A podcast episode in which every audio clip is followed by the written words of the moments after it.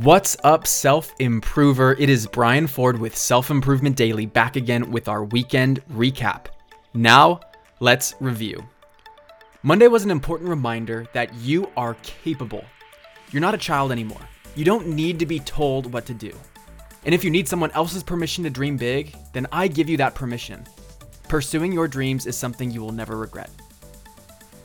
Tuesday, I shared an idea about identifying constraints. If you want to optimize a system, it's not always about adding more good. It can be about taking away some bad. Knowing what's limiting you, like a kink in a hose, might help you to improve things at a rate much faster than if you were trying to do more.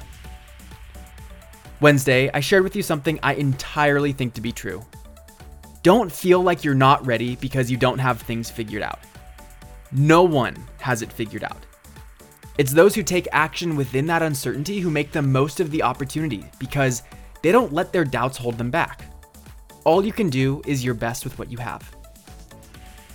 Thursday Positivity had the quote What you think about and what you think about is what you will bring about. It's true, your thoughts are powerful and create your world around you. One of the most powerful thoughts is gratitude. What you appreciate appreciates and you can shape your life to be more like how you want it to be simply by bringing about the things you think and think about. Then Friday, I talked about getting into flow.